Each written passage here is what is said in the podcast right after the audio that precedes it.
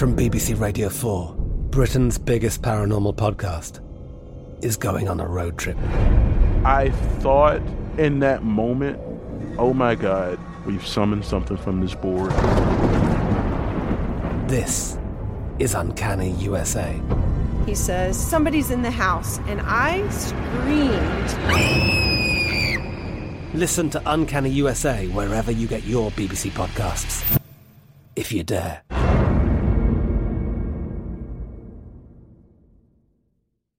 This is your moment, your time to shine, your comeback. You're ready for the next step in your career, and you want an education employers respect. So you're not just going back to school, you're coming back with Purdue Global. Backed by Purdue University, one of the nation's most respected public universities, Purdue Global is built for people who bring their life experience into the online classroom. Purdue Global, Purdue's online university for working adults. Start your comeback today at purdueglobal.edu. Welcome to Ruthie's Table 4, a production of iHeartRadio and Atomized Studios.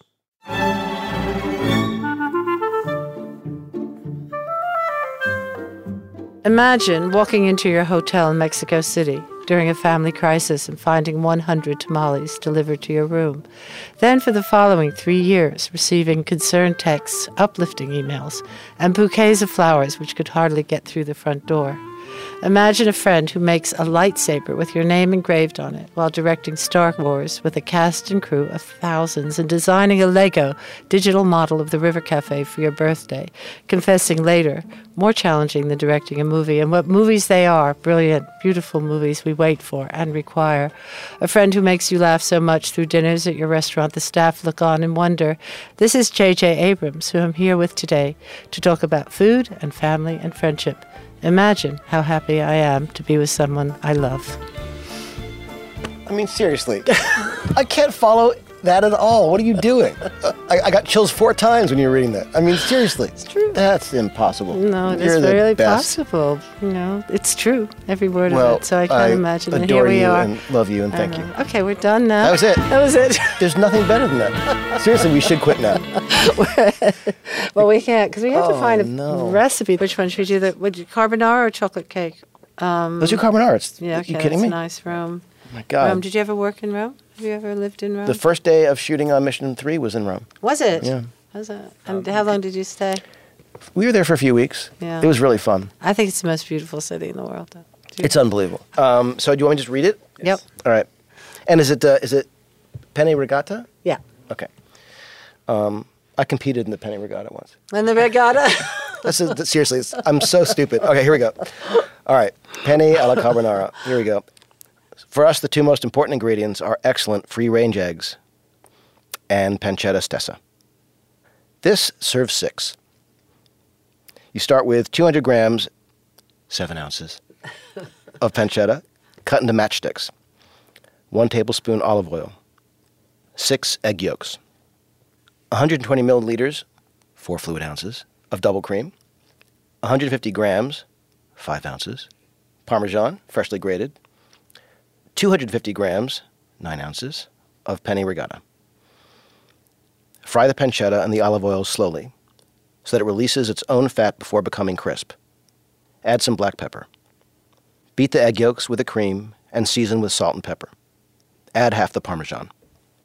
Meanwhile, cook the penne in a generous amount of boiling salted water, then drain thoroughly. Combine immediately with the hot pancetta and the oil, and then pour in the cream mixture.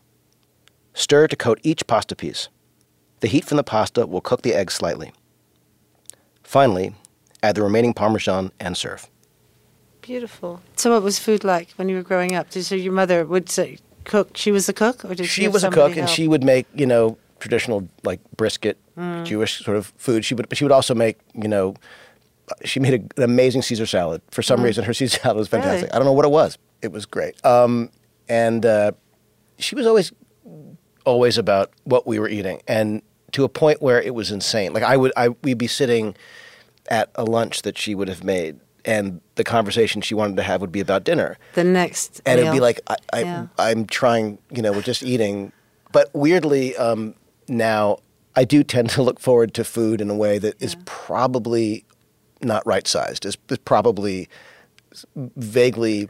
Uh, it's not like an obsession, but it's like it's super important. And is that at home? You think at home with your kids, or just now you're thinking about what you're going to eat in tonight? general, I think it's it, food is such a it, it's something that like I, I know this is going to sound insane, but I literally get sad when I'm like halfway through a meal Yeah. 'Cause I'm like, wait a minute, like It's you know, end? Yeah, because like, it's going to be over soon, Yeah. and and it, it's a very and I do think there's probably some strong analogy to life in that that there's something about it that you just feel like, oh no, you know, this is you don't want this to go away. She was always concerned that you weren't eating enough while you were eating. Also, it's interesting because she, like myself, um, she always talked about herself and, and felt that she was fat. And she was Oh, did she? incredibly you- not fat. yeah, no, and you're not fat. But like it, Yeah. whatever the body That dysmorphia feeling, thing, yeah. yeah. Yeah, but yeah. like, but and yet both she and I like it's not like we then shy away from food. Yeah. It's the opposite. Like Yeah. it's like I'm I love Yeah. you know, and and as a kid, when I was you know young, I definitely was a, a a chubby kid, but I was never like athletic. So I sort of probably conflated that feeling of being chubby as a kid and then not a very good athlete with somehow just being uh, a bit of a fat slob. But I, I loved food. I remember as a kid, I was always, you know, I was always making things, Did you? Yeah, you cooked as a kid with her I or by yourself? both. Yeah. What you would know. you cook? Well, her? whatever Let's she was making, she would like be in- doing, you know, all sorts of things. And it was also like L.A. in the '70s, so it was like, you know, like stuffed zucchini thing, Yeah, just things that were just like very much of that era. Um, she would cook, but the thing that I was most beyond her just being to a fault, probably uh, loving. I mean, she Mm-hmm. was so loving that it was like I remember thinking, I know it's not as good as you think it is, whatever it is I've done. But the thing that I really take away the most was that switching up what you do and how you define yourself and, and who you are is part of living. That, that that not being defined by a label or or any one thing. And and she was someone who uh, when we moved to Los Angeles and I was only five, we moved from New York. She's early on started being uh, she, a, a real estate uh, agent, and then she, you know, she was interested in art and started doing classes and became a, a painter. But then she was going to be 40 and she thought, you know, she wanted to be a lawyer and she was asking around, is it crazy to start law school, you know, when you're 30? And she asked someone, and I remember their response to her was, you know, in, in two years, you're going to be 40 either way Yeah. You know. Um, and then she went to law school and graduated top of her class. And then she became a law professor, and she was doing that for a while. And and then she wanted to go into uh, producing, and she did that. You know, she's just she was someone who was constantly creating, Creating. and and but also shape shifting. Would you sit down to dinner Yeah. every night? Yeah, we would sit. Whatever you were doing. We would yeah. sit at the table most every night, um, although obviously at a certain point, and it might not be. Frankly, as I say this, I, I'm sure that if my sister's listening to this, she's probably like laughing and saying, "What are you talking about every night?" We, you know, my guess is it was probably far less Mm. Yeah. frequently than my memory uh, suggests. But I, I have, you know, I have a real sense of and memory of uh, sitting together with the family. But um, but it was also, you know, I have to say, because it was that era, and I think being in Los Angeles in the '70s, there was a bit of like carelessness, and I know that I'm comparing it to some of the more kind of helicopter parenty crap that happens today, which is not healthy at all either. But there was a bit of um, of a kind of benign neglect, and maybe not even benign sometimes that would mm. happen with parents. And I, I certainly feel like I was safe. I never felt like, oh my god, my parents are like crazy. They were not like druggy, nutty, out of their minds, you know. But there were in that era, and whether it was like various, you know, cults that were around, mm. whether it was like this kind of that culture was such a kind of freewheeling, odd sort of place to grow up that I remember seeing a lot of friends whose parents were kind of off the rails as parents. Yeah, yeah. And but I will say that like, I do have a sense that that there were times when I think my sister and I were a little bit on our own too, in terms of like not really being supervised the way yeah. you'd think kids should be. But you came out, you know, that, that, uh, I look at my kids and I, you know, when you are a grandparent, you'll see that you kind of, it's great having grandchildren, but the really interesting thing is to see them pa- as parents, your children as parents. It's very Mm. revealing. And I think I often look back and, you know, Richard and myself, and we certainly were not as attentive as they are.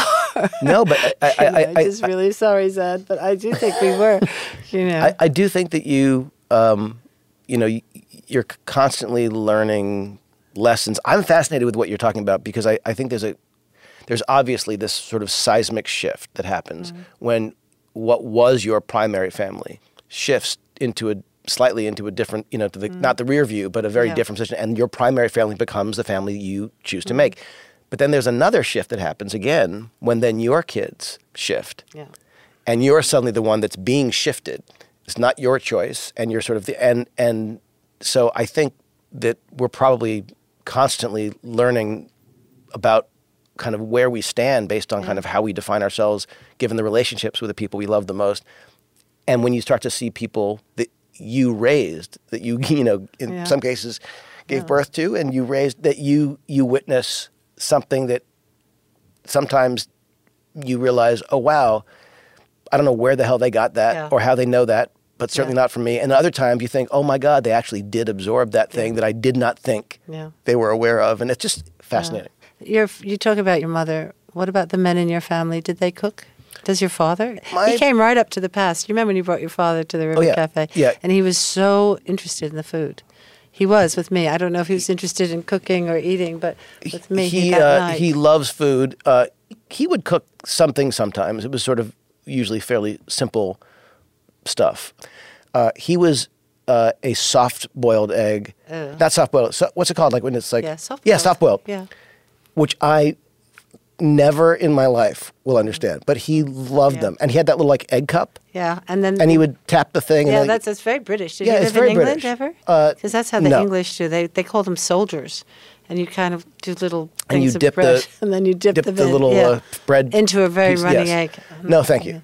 So I have very no interest. My, but my dad, I think if you said to him, um, you could have this giant pile of gold or some eggs. He Just loves eggs in a way I don't. I don't Yeah. think is healthy. Yeah. and not not like unhealthy cholesterol. Like I think mentally is no, insane. No. So he Yeah. has them all day, or just for He'll breakfast? just. If you ever want him to say yes to you, say, "Do you want say some yes. eggs?" Because that's the he'll I'll never try say no to that. I'd love to see him.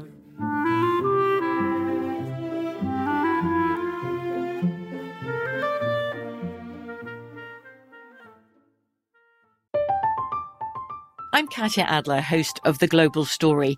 Over the last 25 years, I've covered conflicts in the Middle East, political and economic crises in Europe, drug cartels in Mexico. Now I'm covering the stories behind the news all over the world in conversation with those who break it. Join me Monday to Friday to find out what's happening, why, and what it all means. Follow The Global Story from the BBC wherever you listen to podcasts. Like many of us, you might think identity theft will never happen to you. But consider this there's a new identity theft victim every three seconds in the U.S. That's over 15 million people by the end of this year, equal to the populations of New York, Los Angeles, and Chicago combined. Even worse, identity theft victims often don't even know they're victims. That's why Lifelock Identity Theft Protection alerts you to identity threats, even the ones that don't show up on a credit report, like data breaches, fraudulent bank transactions, loan and credit card applications, and crimes committed in your name.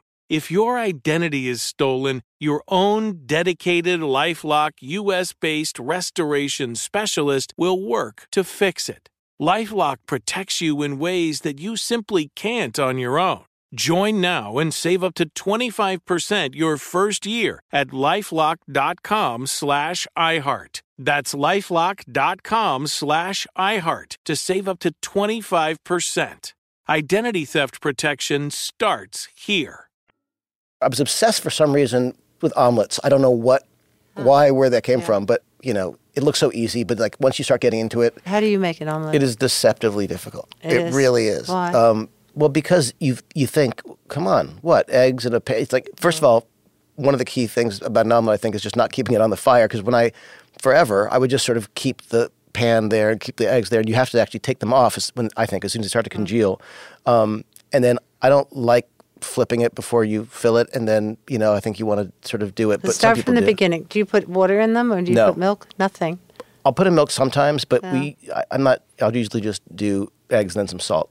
So how, what do you put I have in very, the omelet? I have very stupid, uh, simple. Like I like um, a little bit of like sautéed onions in it, Mm. and um, maybe some tomato diced up, nice. but not filling thing. Like I don't like, Yeah, like bell peppers and Western omelets or any of that stuff. Yeah, that's what I like about brunch in New York because it's they always give you these huge omelets, don't they? Oh, With, yeah. Like spinach and everything, big stuff. I'm fascinated watching because the truth is like until there was cooking shows and things. And um, have you seen the, the Julia Child thing? this Not season? yet. Is it good? She cooks an omelet in the very first Yeah. episode, in, in a way, and on live TV, and it's it's very charming. And um, before there are all the cooking shows, when you go to any kind of, whether you're at a hotel or a, you know, like a buffet, when they would have someone cooking the, you know, I'm always fascinated watching someone yeah, they do that little. well thing. who Yeah. makes some Yeah. anyone who makes like 10,000 omelets Yeah. a day or whatever it is like it's fascinating to watch someone and then the way they they to flip the thing over and I, you just think or at least I think I'm never going to be able to do do you flip things like that in pans No, I don't flip. I'm not very good at flipping, but they are. The chefs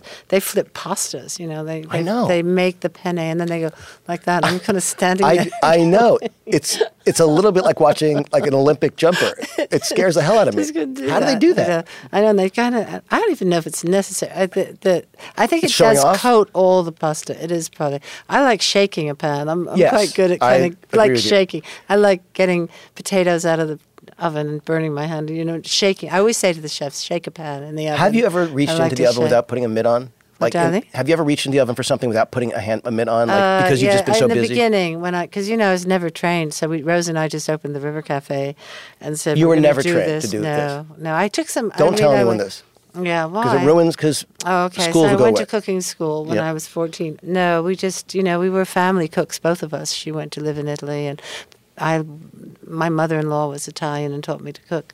But we started so small. The River Cafe was, you know, nothing. It was Mm. teeny tiny, and so I always say we learned. Well, you made small movies, didn't you? How did you? No. Did you train to be a film director? Did I, you go I, to school? I didn't, but uh, I just want to. the first movie I directed was Mission Impossible Three Yeah. because Tom Cruise asked me if I wanted to do it, and I, you know, Why did he? My response you? was yes. He just, yeah. Did he just? He just knew. Uh, Yeah, smart guy. he he knew. Look, all, all I know is that is that he he and I got to know each other a little bit, and he had watched some of this TV Yeah. series I'd done called Alias. It was about a spy, So he'd seen Alias first. and he asked yeah, if yeah. I would be Yeah. interested in, in, in doing Mission Impossible Three. So that was crazy. I, I started as a writer, small. and then I got Yeah. into doing TV, and then ended up doing uh, doing Mission first. But wait a minute, you were saying Back you, to the omelet. So I was just saying that I don't shake a pan, and I didn't burn. I, You do shake well, a the pan. Oh, you're reaching days- into the thing. Richard That's used to get very upset because he used to come back with with burns. You know, that was the thing. I hate That always scares the hell out of me. say, do you, would you rather have a cut or a burn? What's worse? You know, Burn. I hate burns. Burns. I really hate Burns. burns. Cuts you can kind of No, burns put are a just thing on, but a burn is upsetting. Oh, it's but Yeah. that's always what I think when I see people in kitchens working as you know Mm. you do. I'm always the thing that I'm always, and it's a bit also talking about my mom. It's a bit like here's the one more thing I'm gonna say about my, my Okay, mom. go on. She was always so careful about everything, like she like Mm. and wanted us to be so careful. And to see where that came from, her father, who was Harry Kelvin, who uh, was one of my favorite people, and he was an incredible influence on me What, why? because he he worked he had this electronics uh, company called Kelvin Electronics, which is still around. And Kelvin Electronics was a place that would he started uh, after the Second War, and he he was he sold surplus electronics as hmm. kits to schools. And he Oh, for lessons in how things work. exactly. Yeah. So here was a guy who was aware of how certain things, radios and TVs and telephones and things worked. So, so as a young kid, he would take things apart and show me how a phone worked or how a TV worked or mm. why mm. this happened. And then we would do these little projects together where we'd have a little plank of wood and we would put a motor on it and we would put little brackets to, you know, s- screw it in place and then a little battery and then a switch and he would show me how the circuit works and he was always demystifying things and how how they work. So that was always something. But he was also apparently like petrified of his grandchildren ever getting hurt. Danger. and- but, Danger. but you saw how he lived. Like he was a bit paranoid, and he would have every corner in his house, whether it was a table, a counter, anything, he would take tissue and roll it up and then put like electrical tape on it, and everything was padded. So it was a little bit like the ridiculous, like you'd run through the house and everything was padded. So that was kind of where my mom. By the way, one thing about my grandfather, which um, was vaguely funny. So his company, uh, Kelvin Electronics, he had some really cool designs for some of his catalogs, and one of them was this, this circuit that looked like a K, and I always sort of loved it. And I loved my grandfather. Now he was a great grandfather, but I know as a father he was a bit tough. To your mother? And my mother's sister, and I think that like my mom would say, I think that he was bipolar. Hmm. I was like, oh, that's interesting. But he, to me, he was just a great grandfather. and I didn't get any of that. There was a little bit of the, you know, anger here and there, but like hmm. I never had the issues that she had. Anyway, so the K design was really cool, and we were doing a little in-house visual effects company that we were calling Kelvin Optical. So I had this um, graphic designer who was working on a logo, and I said, "Oh, why don't we just use the logo that he used to use?" Which is the K. So she looked at it and she did some research, and she came back and she she said to me, "Oh, this is this is an actual circuit that exists." I'm like, "Oh, really?" In the shape of a K. Yeah, Yes. and she's like, it's called a bipolar circuit. Now, my mom had passed away at that point, so I couldn't call her to say, "You're not going to believe this," but his logo was bipolar. Um, anyway, um, but uh, but my mother was always like, uh, you know, nervous about things and how things happen, and for whatever reason, when I look at a kitchen and see how crazy it is, Yeah. I feel like it's sort of that kind of like nervousness that she used to have. And I think, dear God, please put an oven mitt on because the idea of reaching into and grabbing a mozzarella marinara pan Yeah, yeah. barehanded Yeah, yeah. is a nightmare I have. Yeah, I think that fear. Uh, uh, people sometimes say, "Can we come and cook in the kitchen?" or "Can I spend the day with you in the kitchen?" And sometimes he says, "But you know, it is a dangerous place." So that's my I thing. agree. You know, if you come in a kitchen, you you know, and, and the chefs, the way they move and they carry hot pans, and they're always saying, and in the River Cafe. You know, we have an open kitchen, so you can't shout, you know, hot behind you Yeah, or right. move or whatever. Everybody's kind of navigating between between hot plates. And if you are a chef and you leave something hot and you burn one of your colleagues, it's Oh. very upsetting. And so the kitchen is, you know, but hate that. probably it, the No, kitchen's a dangerous place and a film set's a dangerous place, isn't it? A film Hmm. set can be really dangerous and, and in ways that you cannot predict sometimes. I mean, I, I have Hmm. friends who have been injured by falling lights or planks Hmm. of wood or things that, you know, and there are all sorts of protections that, you know, sort of procedures that are in place. But like you- a kitchen. Yeah, but when you have that many people moving parts, that many people, that mm. in, the lights are incredibly hot, and the, the there are cables everywhere, and mm-hmm. a lot of times, like in the case of the accident that we had, there was you know this hydraulic door that was being triggered by someone, and it just went mm-hmm. down at the wrong moment in the wrong way, and it luckily didn't kill anyone, but certainly could have. But talking about restaurant kitchens, what about restaurants? Did your parents take you to restaurants? Was that a kind of Abrams that you'd celebrate in a restaurant? Sure, um, but you know, growing up again in in L.A., like going to the Sizzler was a big deal. What's that? the Sizzler. Oh my God, steak, steak, seafood, and salad.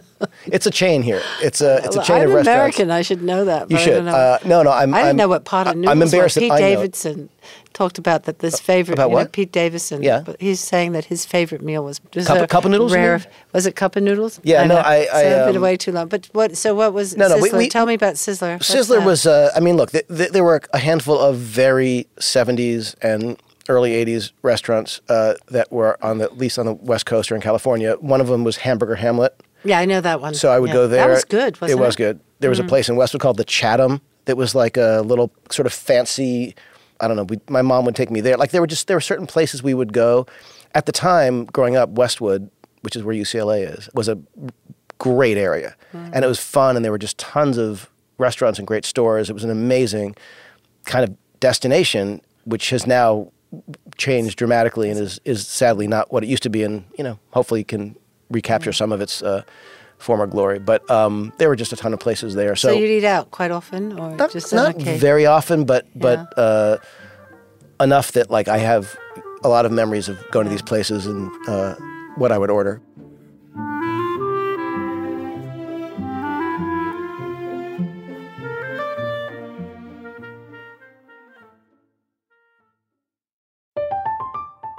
I'm Katya Adler, host of The Global Story. Over the last 25 years, I've covered conflicts in the Middle East, political and economic crises in Europe, drug cartels in Mexico. Now I'm covering the stories behind the news all over the world in conversation with those who break it. Join me Monday to Friday to find out what's happening, why, and what it all means. Follow the global story from the BBC wherever you listen to podcasts.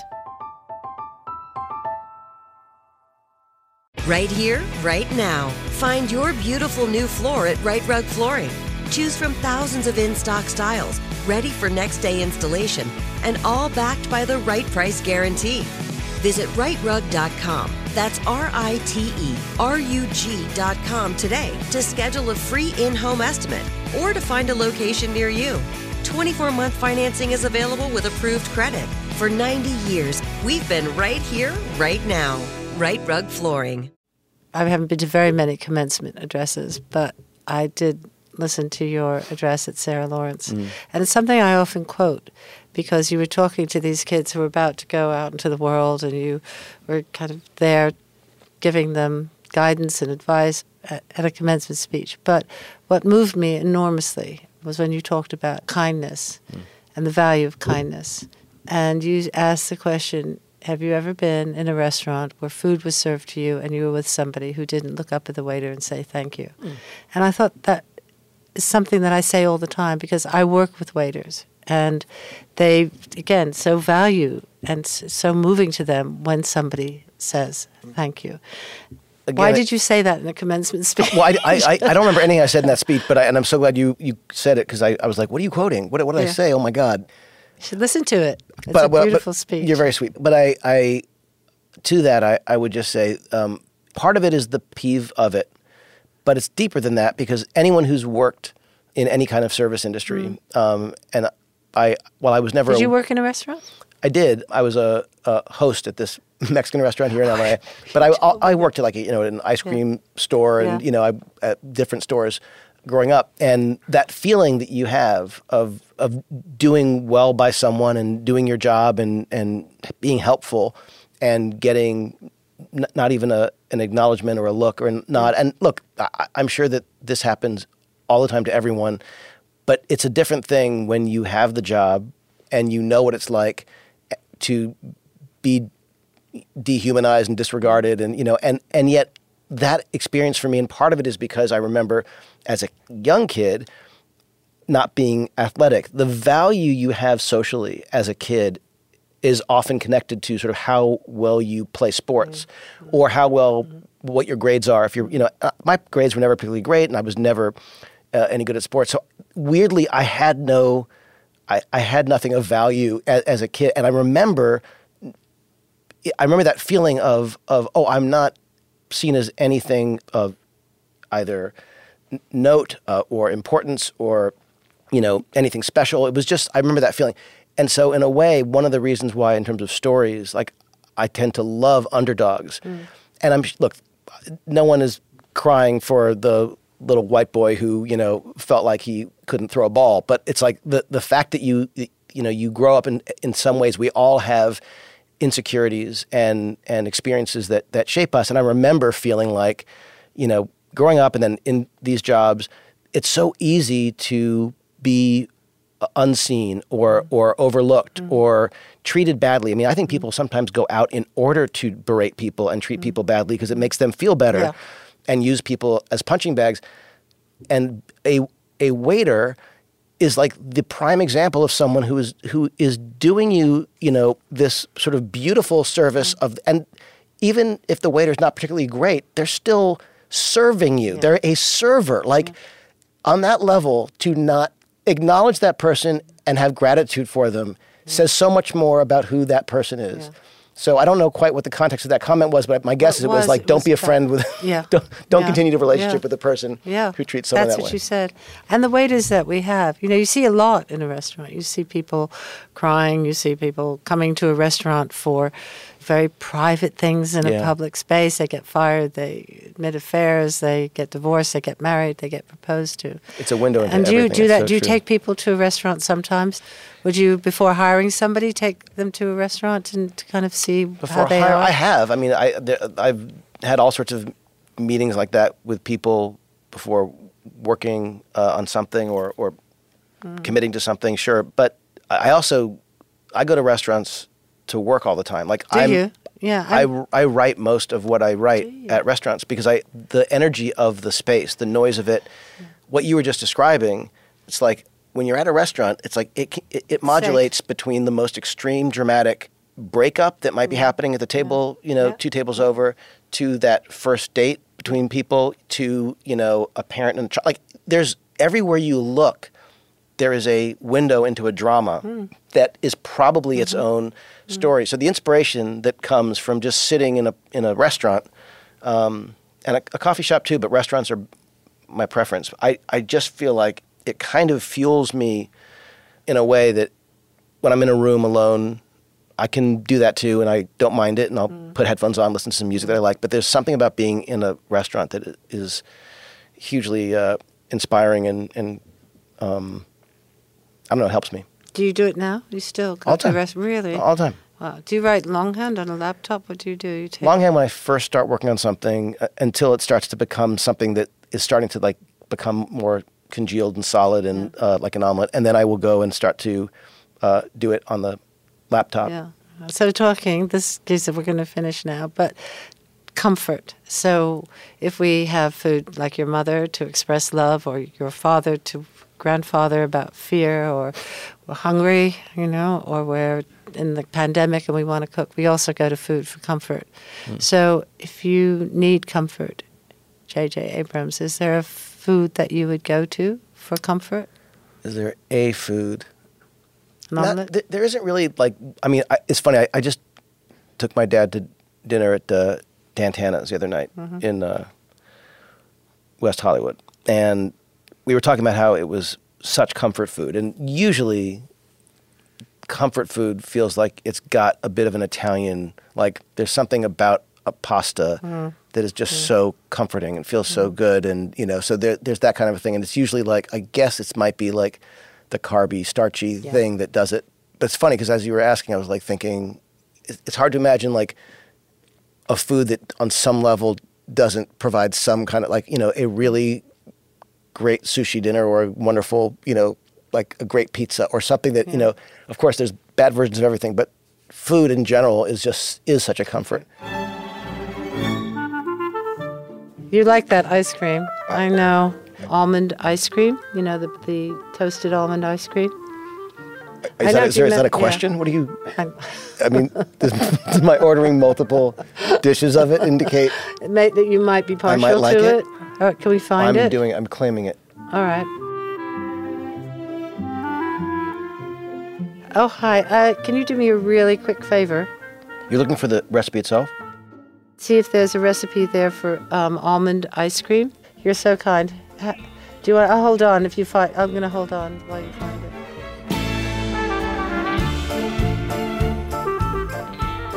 The River Cafe Lookbook is now available in bookshops and online. It has over 100 recipes beautifully illustrated, with photographs from the renowned photographer Matthew Donaldson. The book has 50 delicious and easy to prepare recipes, including a host of River Cafe classics that have been specially adapted for new cooks. The River Cafe Lookbook Recipes for Cooks of All Ages.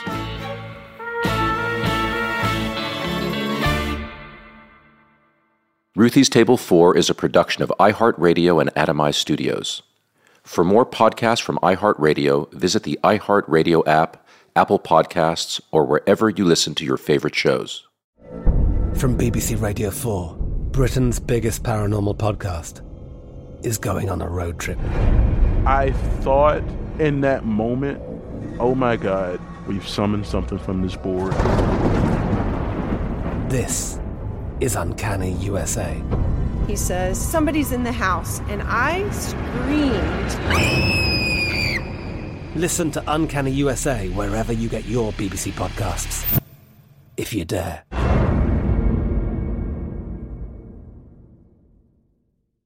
This show is sponsored by BetterHelp. It's a simple truth. No matter who you are, mental health challenges can affect you, and how you manage them can make all the difference. That's why everyone should have access to mental health support that meets them where they are and helps them get through.